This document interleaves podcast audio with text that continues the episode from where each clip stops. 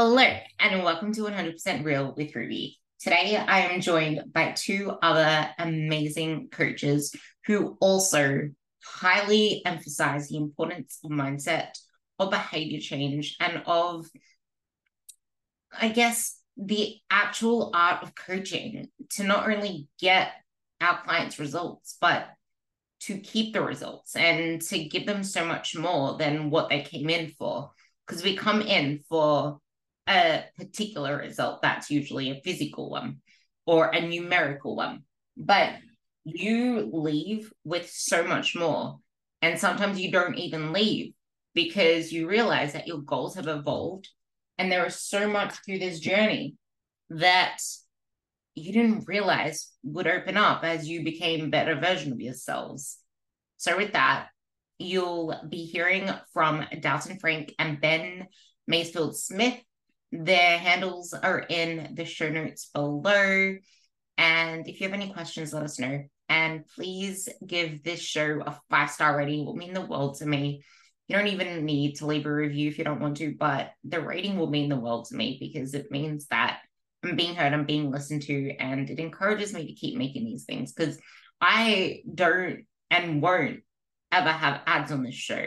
Because the thing I hate most when I'm listening to podcasts is I'm halfway through it and then there's like a million ads, or you have to go through ads to even start listening to the podcast, and there's a lot of shit talk. I try to give you guys what you came for. So, with that, love you all, and I hope you enjoy the show with the goals that they're talking about there in all those different realms. And when, like when we see incongruence or ambivalence in other areas, when we see this here, it is another example as to why we might fall off the wagon, stop with the behavior, or really give up on trying for something because we actually can't even. Uh, we, we don't have those values aligned with the goals and stuff like that there. And so what I like to do just to help people understand it, because I I don't know if I agree with the idea that maybe sometimes our goals aren't ourselves or like sometimes they've got the wrong goals. I think maybe I might be misinterpreting what their goals are. And so what I try and get them to understand is helping me understand and them clarifying their values into their goals for what they're trying to achieve there. And then test it. And I like to test it. It does take a little bit extra time, but because they're not a prep client or a performance client, I want to see if the if they're congruent with their behaviors works out a little bit better for them. If it doesn't, and it falls on their face and they're, they're they're really struggling and stuff like that, then I might open the idea to challenge them or look for different areas and stuff like that as well. But I've tend to found after ten years of coaching, the more I challenge someone on their ideas of what their goals are and stuff like that, the shittier results I end up with the, the clients and stuff. And I really started to lean into this idea of letting the client guide, even if I, even if I subconsciously from 10 years of coaching think that they're wrong, if they want to trial something because it's value based or goal oriented towards the thing that they're focusing on, I'll let them try it.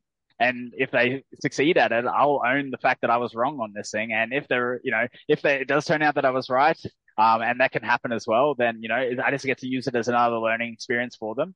But I like that because it allows the the speed at which we achieve a goal to happen so much faster because they get to identify the value, they get to identify the goal that's for it, and then the clarity that we're talking about, that we've spoken about so many times throughout this podcast, really gets to be um, brought into this now because we can understand and like hyper focus on behaviors, actions, and beliefs. So we can look at the values that they've said and like, right, I want to be self compassionate might be a value for them honesty might be one and strength. Let's say those are some values that they have, right? And so they're trying to do this behavior of, I want to lose a couple of kilos and also eat more fruit or vegetables or whatever the case may be. I want to get super clear on all of those aspects, but say their value of like self compassion might be eating more fruit and vegetables. And if we figure out a way for them to do that and say, right, like how many do you eat at the moment? How many can we start introducing? What opportunity do you have to buy more environmental aspects? And then what capability, what psychological aspects do we have to make this behavior work out? Then slowly implement that behavior over time, get really, really clear on it. We can make the goal happen so much faster because it's clarified from their values and it gives them reinforcement that they're on the right path for those things or if they start acting that's incongruent to that, it makes them subconscious that you like when you do something that you've identified as a value for you against that value, you feel shitty. You feel really weird and awkward about the actions and stuff like that. And that's what's cool about this is it's like it's free assessment on the fly to get a sense if this is the right action or choice of behavior for you without even needing clarification from someone because you get to internally feel that experience and go, right, this probably isn't the best way for me to go about doing those things. And that makes the whole process so much faster than us trying to say, right, this is what I know has worked with 20 other clients. I'm going to help you follow along with this, even though I know that it's likely going to be that process anyway. The fact that I've had clients that aren't in that process allows them to get the same speed as the other people without me saying, right, if you fit into kind of this mold, you're going to have success. And if you don't, you might see, you know, different timelines or whatever. I see the same timelines because I allow for that flexibility. Yeah. And I think this is why it's so important. Like, this is what I am so adamant on is each one of you clients, girls, whatever, each one of you is your own you. You're coming with your own experience, your own failures, your own complications, your own obstacles. And this is exactly one of the big things that I try to hop on with when people start off because we already spoke about this on the last podcast that fat loss should never be the very first phase in itself because you need to establish you need to establish a foundation first. It's establish that foundation and don't go straight into fat loss because we know that that wasn't serving you before because that's what you were doing that kept getting you stuck. And you don't want to keep repeating the same behaviors that got you stuck. Building up nutritional awareness building up all the foundational things that allow you to actually we spoke about this already at the start of the podcast. The initial the initial parts of your journey are the most important and it should never be go back to our last podcast with Dalton, it should never be physique orientated in in a sense of how much progress can I see in a week? How much progress can I see in a month? That should never be the physique focus or the goal focus of the first month, maybe even 12 weeks. Like the first six, four, six, eight weeks, sometimes it's even 12 weeks, is a prime time to build up a strong foundation. Sometimes that ends up going for months and months on end because you end up still realizing all these different things that are holding you back. Whereas before, you would have maybe got a few results and then cycled back. And that again is reiterating the fact that it will take longer trying to do it the fast way than the right way. But regardless of which approach you take, it should never be the very first thing to getting started with a coach because they are there to change history. Because how, how do they say it in Harry Potter? It's just history repeating itself, which is the reality of most people. It's yeah. just history repeating itself because you're Didn't some to...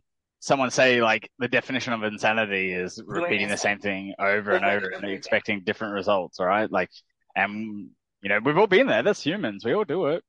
And now this yeah, is like to, to, to add to Dot, if, if I can if I can Go interject it, there on, like, um, on on goal around values and goals. Um, we're kind of talking about there, like the you know getting clarity, like to to come back to clarity again. It's one of my favorite quotes from Peterson, is the way he specifies that.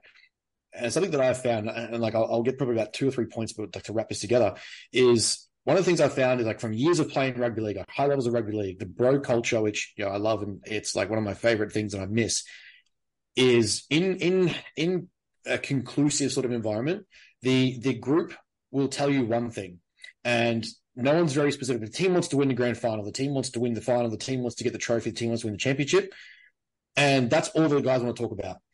And so the group, the group mentality is like, you know, this is what we want to do. And one of the things I find is when I take people inside that group and isolate them, is you know, men, especially one of the things I find with men, but I think people in general, people are rarely actually asked, what do you want in life? What do you want to achieve? What do you want to get out of it? Like if this is a if this is a zero sum game and that is that you die at the end, well, what do you want to get in the process and journey along the way? What do you really want out of it? So when you're on your deathbed, you're like, this is exactly what made me happy, and I got it. Because 99% of people go to their deathbed with regrets, but they were never clear on what the thing they wanted to achieve was until it was too late. And like, oh, I should have actually done this. But you never specified. Life will help you get what you want as long as you're clear on what it is you're trying to achieve. Peterson talks about this as kind of like wrapping this back is one of my favorite points to tie into clarity and goal setting is he says you can have what you want as long as you're willing to specify and say what it is because no one is going to help you achieve something if you have no clear specificity and you have no framework of both success and failure how do you know that you're going to fail something if you don't have a defined what that failure is? You know, I'm willing to put my heart on my sleeve and say, I'm going to change the reality of society and the way we perceive performance. Mm-hmm. People think that's fucking mad. Absolutely. Fantastic. I'm great. I'm glad that you think that. I now have a success and failure criteria is that if I haven't reached a certain level, I know that I'm not on the track that I need to be. If I have reached a certain level, great. I know what success is, but I've got that specificity and clarity. My life now can orientate towards that and direct towards that outcome if I didn't have that clarity and I didn't have that perception of myself and where I wanted to go and the company to go, I wouldn't have that direction in life to even say, hey, this is what I'm working towards. And guess mm-hmm. what drives motivation? Is understanding those goals and where you're trying to get to. So when you do see those, you see the the the the tick like slowly creeping along the scale and you can see it moving, you can see like the, the thumbnails kind of moving along that's going to be those motivational increments that dopamine starts to produce. It's an anticipatory hormone that will have you incited by the fact that, hey, I'm getting better and better at this. I can see the positivity coming. I'm now anticipating positive responses. The more motivated I get, the more active I get, the more actions I take, the better, uh, the, the more I move towards the goal that I've set, the more positive I'm going to feel about it, the more dopamine is going to hit me, the more I want to repeat that cycle and condition myself to keep doing it. It's putting the goal just far enough out of reach that you are motivated to reach for it, but not so easy that you can just reach and take it. When you can do that and you're clear on where you're going, then your goal becomes possible. But, and this is a very big but, you actually have to sit down with yourself and say, this is what I want to achieve. These are my values as a human, and these are the priorities that I'm willing to not bend on and not sacrifice on in order to achieve it. If you can't do those things, worrying about a fat loss phase means fuck all because you don't have the clarity of where what, what fat loss even means. What is weight loss? I want to tone up. Okay, what does that mean? Oh, I want to drop five pounds. What for? I want to get on stage. Why? Getting that clarity into what you're trying to achieve will enable life to help you get there. If you aren't clear, you're going to get hit like a fucking wave and it is going to knock you on your ass and the likelihood that you get there goes down and down. But with us yeah. as coaches, with having that support mechanism around you, with that clarity and that specificity, we can now tailor your programming, your training and nutrition to achieve those things with you in mind and where you want to go. Yeah. If you come to us with that mentality of like, I just want to do X and maybe I'll feel better about myself, chances are you won't. And also, we probably won't get the result that you're after because you haven't specified that's the result you want. Mm-hmm. I'm going to reflect that because you kind of already answered the question that I wanted to ask you, which is funny. But again, like you said, clarity, it's we need that clarity of steps because process goals over outcome goals always, like we said, but you can't just say that you want to improve this or get this looking better if you don't know what that actually looks like. But not what it looks like. That's rubbish. If it's not in the context of your life, everything needs to be mm-hmm. in the context of your life, your personality, your shortfalls from before, your failures from before, your like anything that kept you stuck before. You need to be so well aware of that to be able to then use that to fuel your forward. There was something I heard years ago that stuck with me, and it's like bring the lessons of the past and use your visions of the future to create a compelling present so that you can start to create more intrinsic drive to keep doing the things you want to do because that is a positive feedback loop. And this is why if you don't learn to celebrate the tiniest of wins, you're going to keep yourself stuck because we have a negativity bias. We have a recency bias. We'll always remember when things were the worst, when things are going okay, like, but things that we just remember when things were their worst all their time. Oh, this happened last time. I'm always a third. Yeah. And then always remember the most recent thing. But feeding back onto this, there's also the side where people fear failing and embracing themselves. But the scarier part is that people are scared to admit that they have a goal and a drive in a sense. Like they, well, they admit they have a goal, but they won't go further into it because as soon as they want to start improving themselves, they start to get the fear of success, the fear of failure, future anxieties, and then most people start fearing that people will think they're egotistical because they want to improve themselves. But then that's not even really the issue. The issue is the fact that they're worried and guilty about the fact that they're putting themselves before worrying about all these other people. And it just creates this vicious cycle. And I think this is something you can both really speak on because that guilt, especially if you're a mother, can really hold people back. And then that's when the overwhelm comes in. There is so much to do with the family. I don't have time to put myself first, EBC, ETC. Now, one of my, like, there's probably two favorite philosophers of mine that, that, that ring in here that I like to touch on. One of them is Nietzsche and the way he describes if you it's a very hard read and it's something that took me a long time. It's a very hard concept, but his book Thus Spoke Zarathustra and the concept of the Ubermensch, which is hijacked by the wrong crowd. But when we look at it properly, he describes a person called the Superman, and he has the inside this book. He describes different forms of populations of people, and we have what's called the herd and the herd mentality. And a lot of what happens is he, the, there's a man who goes away and lives in a in a in a a cave in a mountain range by himself in isolation and basically comes back and he's like, man is actually meant to evolve. Man is not meant to reach evolution, but man is meant to continually evolve and become better and strive forward. And the the person is supposed to forego who they were and the, the previous person they were and they're supposed to strive towards being a better, improved, greater human being. Ubermensch is like uh, uh, German for Superman, and uh, if I've not butchered that dolt. Um, but from that, he has what's called the herd. The, the, the herd is one of the subsects of population and the herd is safety. It's, it's, it's a metaphorical for safety, security, safety in numbers, the the society as a general as a whole. And one of the things that first got me open to the idea of being who I truly am is that that the second you stand out, the second you try to be different, the second you try to work towards being the Superman, is that society wants to pull you back in, not out of fear, not out of a, a fear towards you, but it is more of, and this is where the second philosopher that I really enjoy comes in, Yalom, who's an existential philosopher and psychologist, is one of his existential angst that he likes to talk about is uh, is freedom. And the fact is that when you strive towards something, you strive to be something different, you strive to better yourself, and you start to become more of who you want to be, and the you know the person that you've envisioned being, and acting upon that, you start to then create a challenge to ego inside other people that is not about you. It's about the fact that you're now challenging who they're not.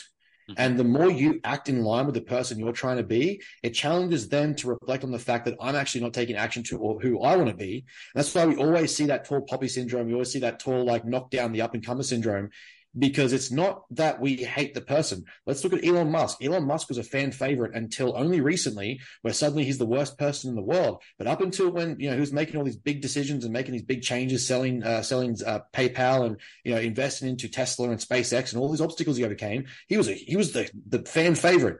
Now that he's reached his level of success, oh, he's a scumbag. He's this. He's this. He's this. And the reality is these are just external projections of the internal ego challenge that people have not been able to confront and gone, you know what? This isn't him being a bad person. It's me having to reflect upon the fact, the fact that at 60, 70, 80, it's too late for me now to act upon the life that I didn't engage with and the person I didn't want to become. And that's where uh, comes in, is one of his existential angst. There's, there's four pillars or four anxieties that he believes govern most of behavior in life. And one of them is freedom. And the anxiety of freedom is not is not, you know, it's not a, a positive thing that it sounds like, I've got freedom, it's great. With freedom and the anxiety of freedom comes the acceptance of accountability, responsibility, and choice. Now, once you take on freedom, once you take on the right to have your choice and the fact that you are a uh, you're not a deterministic, but rather a free-willed human being, you have the right to make decisions and take take choice and, and uh, leadership in your own life. Is that you then have to take accountability and responsibility for the actions that you do or don't take. So a lot of the time, what I find with people that you know, talk smack about big dreams, big goals, big ambitions, is that it's a reflection and challenge to them that they're not willing to confront the anxiety of freedom and they're scared to take responsibility and accountability of their own life in the directions that they are not taking versus the person who is striving. So that becomes a massive challenge to their ego and insecurity. And so rather than confront that, they will often draw the person back in and back down to the circle. They'll challenge those boundaries, those limitations. They'll challenge your values and goals let's see how much you really want to be, you know, the next Miss Olympia or the next CEO or the next executive or the next politician. I'm going to challenge that because it's safer for me to pull you back down than it is to confront the fact that I'm not doing what I want to do. And that was a huge thing to me that it hit me like a steamroller when I was like, I'm going to die anyway. Why am I living a life based with, you know, live a life that is on the perspective and perception of other people's opinions of what I should do if they're only doing that because they're scared of the life they don't, they, they want to live and aren't. And if we can get people to perceive that, suddenly it's like, holy shit, why am I actually like, do I really not want to make this change or do I want to make this change? Okay, I've got to get pretty real in the fact that having that clarity, having that that uh, d- that that defined goal success criteria is probably going to lead me to a better outcome, and I can probably move away from those circles that hold me back.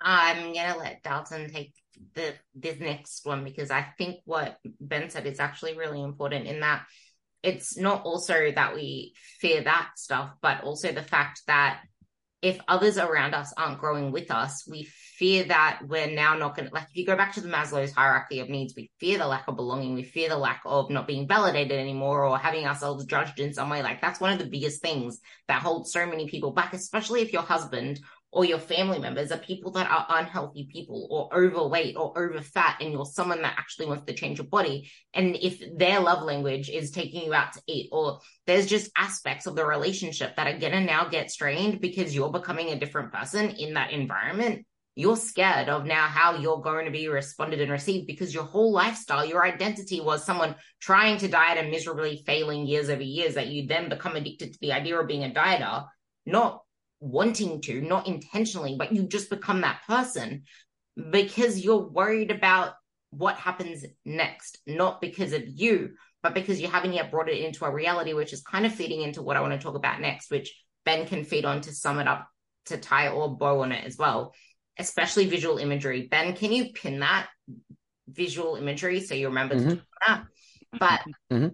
that's what I want you to tie this all up with, with the importance of visual imagery and feeding that into what I'm about to talk to Dalton about. And that's why is mm-hmm. it so hard with the complications, the obstacles, the discomfort in us, but also always wanting to do it all, to be it all, and then how to deal when life is too crazy and you still want to make progress. Because we need to. Have... I know how Del's going to take this. I'm going to go to the bathroom real quick, but I know how Del's going to take this. yeah. And then, of course, the strategies for changes and how to break and change embedded routines, because that comes into when life is crazy and we go back to these embedded routines. Yeah, so it's such a great question because I think that the, the concept is something that so many people are facing, whether they realize that they're facing it or not. Um, I, I, again, like I, I bring this always uh, trying to find as many easy models for people to take to apply and think about when it when it comes to this stuff. So um, I know that we've used stuff like um, acknowledging, managing, and coping with those strategies to help out when it comes to complications and stuff like that as well. Uh, so it's always the self-reflective approaches on examining our own beliefs and ideas and the the wants and needs that we we bring up to how we want to approach those things. But it's also examining and trying to converse with with someone about the the, the behaviors that we're trying to implement and try over time as well. And so it can become a really, really hard process around that. And so when we face complications, the the easiest steps that I like to try out when it comes to this stuff is yeah, working through e like any of the the stages uh, from the act work I like from that would be that acknowledgement and the management around those things. And then trying to self reflect and understand the coping strategies that the other persons have around and what they're projecting onto you, or whether you're uh, internalizing that and what coping strategies you're projecting onto this. Because depending on those coping strategies is going to determine what behaviors we're seeing in the interim between the behaviors that we're trying to have as the outcome for this, you know, and that could be restarting the process over and over again, returning to diets like you were talking about as well. But it also, also can be just like lashing out with behaviors that are, um, trying to create failure within uh, attempts at, at, doing stuff to justify the effort or the work and stuff like that as well. And so it's yeah, it can be really hard and complicated to really understand, uh, complicated to talk about complications. But I, I think I like to uh, at least approach it from that kind of a perspective: the acknowledging, uh, managing, and then working around the the coping strategies or the coping mechanisms that we're going to apply when it comes to those things as well. Um, because all of that will have a physiological impact, right? That that will start to play on how we handle stress, and that downstream effect is going to then impact how we recover, how we sleep, how we eat, and all, all of those aspects as well. I mean, we keep talking about behavior change and thinking about it from from perspectives like this, but um, a, a, lot of people won't even consider it from these perspectives. Most people are thinking like, right, how do I lose weight and how do I exercise and stuff like that as well. And what we're trying to do is saying like it doesn't matter what we do with these approaches. You'll never be successful with these approaches because the shit that you actually that matters is the stuff that we haven't even looked at or examined or even like uh, thought you are not thinking about because maybe you're not aware of it or maybe you don't want to reflect on it. Is this stuff here because of how that influences our physiology. And it's really really cool. If anyone's listening or anyone's watching, um, an excellent resource on this would be Robert uh, Sapolsky's book on why zebras get ulcers. It's probably one of the most, it's hard read, uh, but if you want to listen to it, he's got some YouTube videos that talk about it as well. It's a hard, complex read, but it is brilliant when we start to look at how we start to stress ourselves into situations and what changes that our bodies go through from those uh, from those stresses as well, and how we can really influence them through psychological influence like things as well, right? Human beings. I, have spoken to this with Ben like ad nauseum, but uh, we are one of the like craziest creatures where we can sit in a position right now, we can imagine both a past and a present and a future in our inside of our head and it affect us, right? Could you imagine a cane toad freaking out about like, you know, Trump being president in 2042 or something like that? Like it doesn't it doesn't happen, but we can sit here and imagine ourselves in 10 years time thinking about, you know, a, a child that we have before, a made up child, imagining a relationship with a child or whatever, and thinking about the interactions and relationships and the choices and stuff like that that we would want to have with that child. Um, and we start to feel something. It might not feel as powerful or whatever, but like no animal can do that. No one can do that mental gymnastics that we were just doing this. That we know we're so susceptible and vulnerable to the psychological stresses and effects that then play into this downstream effect on onto the physiology that we're working through as well. Yeah. Um, yeah. I just wanted to say that tied in exactly to what Ben said, because remember at the start of the podcast where Ben was like, this all like performance is all inter- intertwined in all these different areas. And it all starts with awareness and with acknowledging it, which is why if you listen to the last podcast with Dalton, that's why we both, myself included, we prefer the ACT model in, over the CBT model. CBT model, yeah you need to accept it and acknowledge it before you can change it because totally. this is the same thing with going into visual imagery. You need to first acknowledge where you are, accept your body now, accept your circumstances now before you can change it because you cannot change something until it is accepted. It doesn't yeah. mean that you don't want to change or that you don't want better for yourself. Yeah. You just need to accept where you are. So I'm going to let wrap this up. I think I think just um just just touching on that acceptance point there is too is a really powerful tool that I kind of challenged and disagreed a little bit with more uh, postmodern psychological therapy methods um, when I was going through. Literally, my last unit at uni was on uh, counseling theory. Is that there's enough there's a, a kind of incongruence amongst therapeutic practices, and a lot of people get hung up, especially in in modern society where challenging someone to be better is looked at as a taboo. Challenging someone to be the best version of themselves or that they can improve is like this this weird uh, almost ad hominem personal attack by being like, hey, actually, you know what? You're being pretty shit. Let's be very real here. If you want to change behaviors or improve yourself, you have to first admit that you're not doing the behaviors that you know you should be doing, which means you kind of are being pretty shit to yourself. But also that means you're not being self compassionate. It means you're not being aligned with who you want to be. So that self actualization model. And one of the things that people get wrong when they look at acceptance is that they think in practicing acceptance, it means stagnation and it means that I'm staying still. That's not accept that that to me is one of the cruxes that I that, that drives me wild in postmodern counseling mm-hmm. is that we need to look at the idea that yes, it's okay who you are. Yes, it's okay you made a mistake. Yes, it's fine that this happened, but we are here to improve, progress, and be better. So it's not just about, oh, you know, and a lot of people try and use this justification as a rationalization, if we go back to Freudian psychology, for their poor choices, their binging, their whatever it might be, the emotional toil that came from their stress and hard days work or the relationship problems, whatever. And so they stuff their face and they're like, you know what, I'm beautiful the way I am. I'm fine the way I am. I didn't need to change anyway. Wrong.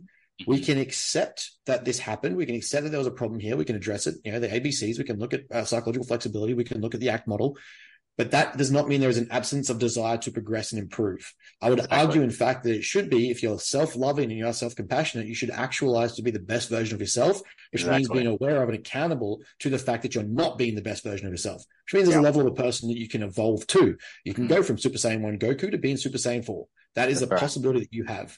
When yeah. I talk about that in a prep context, I mean that prep should start from being like we should start already in prep and probably fourth gear by the midway point of, of, prep, we're just going to fifth gear. That's where we should be. That's how you can kind of visualize that.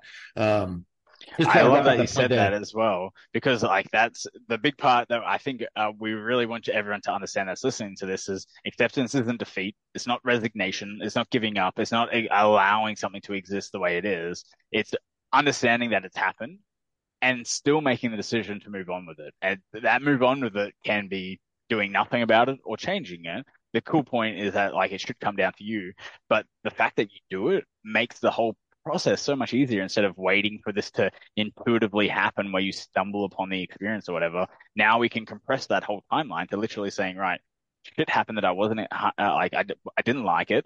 And so I want to do something about it and improve the way that I do this as well to literally like level up on, on a behavior and a skill and stuff like that. And that's where that stages of change model comes in that relapse or the idea of like failing and stuffing up and going back to the start again is not necessarily starting over. It's that you're attempting to, you know, restart the cycle again, but from a different position forward, right? We've gained ground, we've gained traction. So it's never defeat, it's never resignation, it's never giving up on yourself. You're not going backwards. It's the opposite. Yeah. A, a, really important point just to kind of like add to that that I really love, Dolt, is, and we're both going to uh, like come from that background of understanding and loving it is is uh, Epictetus, uh, Epicurus or Epictetus, I believe, described the concept of the duality of life. And if we're really going to practice acceptance and we look at acceptance on a time frame or a time scale or timeline, time horizon, whatever you want to call it, mm. that we're we're looking at the aspect that um, there's a dichotomy in life: the things that we can control, the things we can't control. What we can't control in the aspect of your behavior change is that we can't change what's already happened. We can't change, like if we go, if we're going through the aspect of a behavioral acceptance strategy, is why we putting energy into something that has no implication of change, has no ability to be changed, when we can place our energy towards something that we can control and change immediately or directly. So looking back at what is or what was is the worst place to start because it immediately leads to a place of angst and guilt. Instead, let's look at it and go, you know what? If we go with the Stoics, and the Stoics are pretty good, they've done pretty well in life, they did some pretty good things. Let's go with the Stoics and let's say, okay, so I need to look at what I can control versus what I can't control. I can't control, I can accept that this happened, but I can't control the ability to change time. I can't go back in time. I can't change what was. I can't create a, a what if scenario or a different time horizon. Instead, I can play, I can only play forward. Life only moves forward. It can only move in one direction. I can control my next action though. My next action can lead to whether that be getting back onto my protein or having more vegetables tomorrow or having my hydration back up, whatever it might be. That, that is how we can kind of view that through the Epicurean level of, of Stoicism and understanding that dichot- that duality of life and saying, yeah. I can't control what I can control. Let's place the energy on what I can control. And that is, let's move on to the next possible behavior. Or what I kind of put in the, the point there in the, in the, in the uh, comment box was choice points. Mm-hmm. What is the, the, like, once you understand your goals and your values, we can just very simply get back onto the next. And this is such an empowering tool for clients Mm-hmm. I can get back onto my onto the track. I can get back on track, back on my wagon by simply making the next best choice is going to take me towards the life that uh, that I want to live that is in alignment with my values and my goals. So very easy. If you're a client of any level with us, anyone here in this conversation, if you've made a mistake, you've made a hiccup, accept what is, and that is the fact that it happened. That is great. We're at the mm-hmm. point now of accepted that it took place. It's unfortunate, but it happened. Don't chastise yourself or beat yourself up accept the duality of life that I cannot control that it is happened now. It's in an it's in a previous uh, uh, a a historic timeline now. I can't change it or impact it.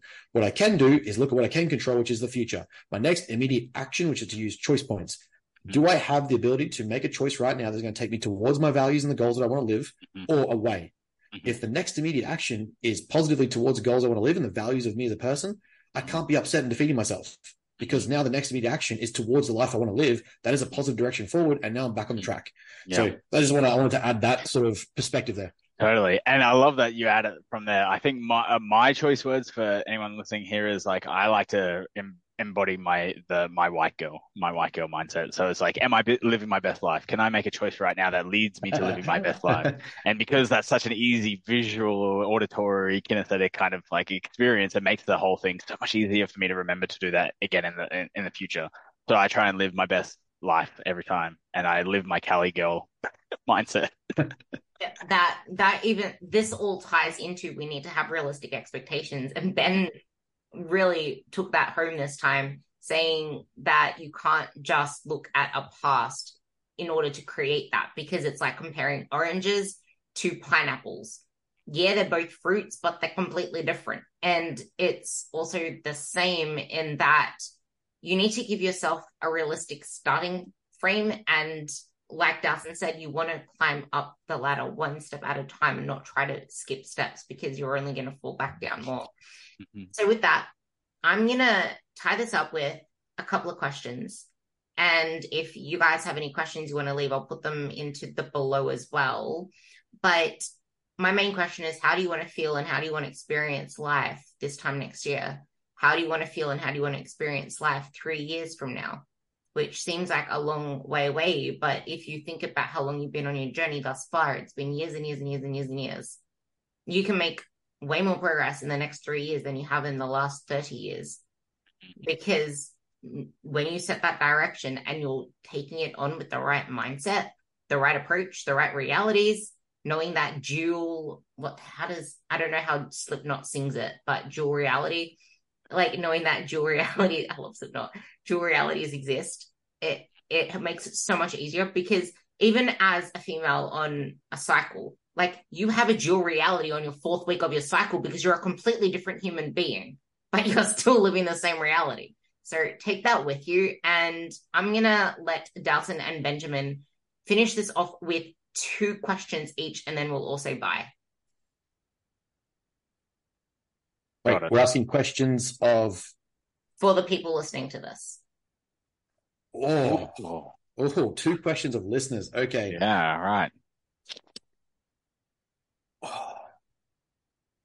Are you I living would... your best life?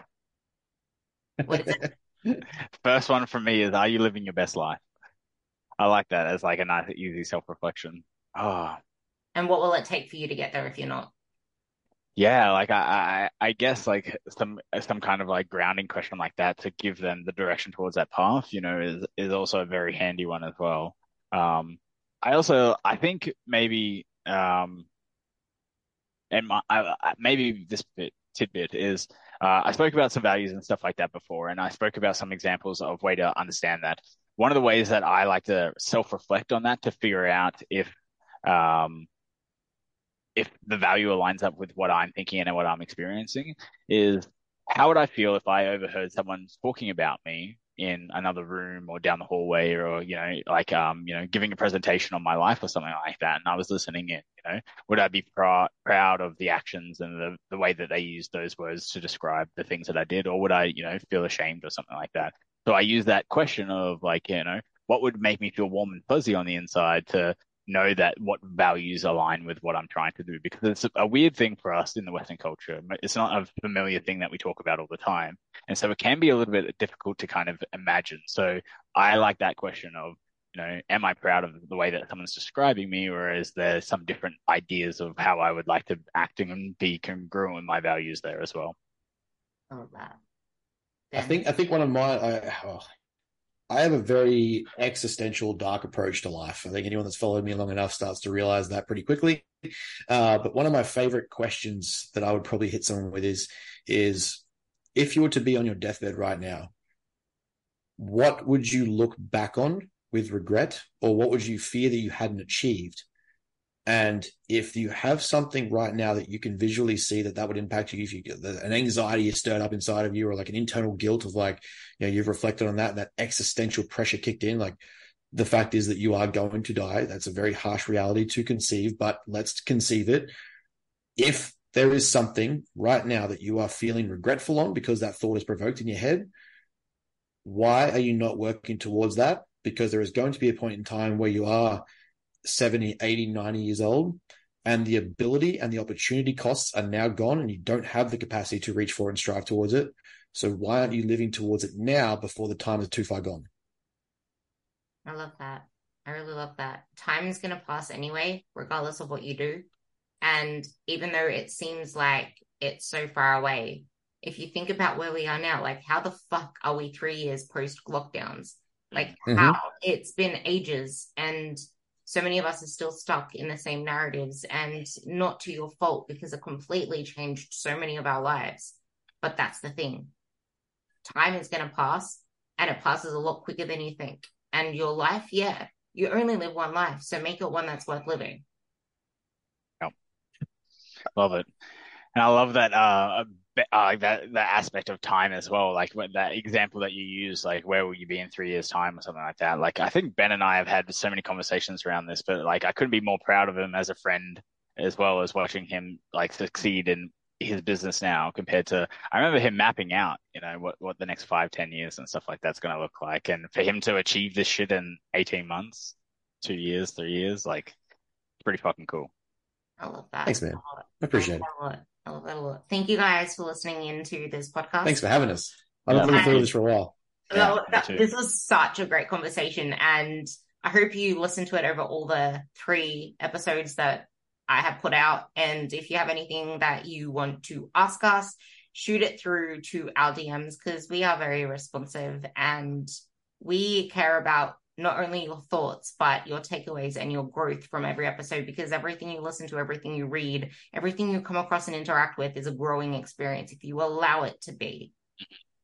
I can say with certainty, like the excitement that I get if someone messages me a takeaway or a point, or like they highlight a caption in a story from a podcast I've been on, the amount that I still humble myself and feel like that humility of wow, someone just listened to what I had to say and took something away from that as an yep. educational point, like blows my fucking mind. Oh yeah, yeah, definitely. I've got some clients that signed up from podcasts, and it blows my mind to think that people listen to the that I talk. Oh god, I can't even understand it, comprehend it. This is awesome. So thanks, guys. Thanks for listening. Yeah, thank you very much. I appreciate it. Bye.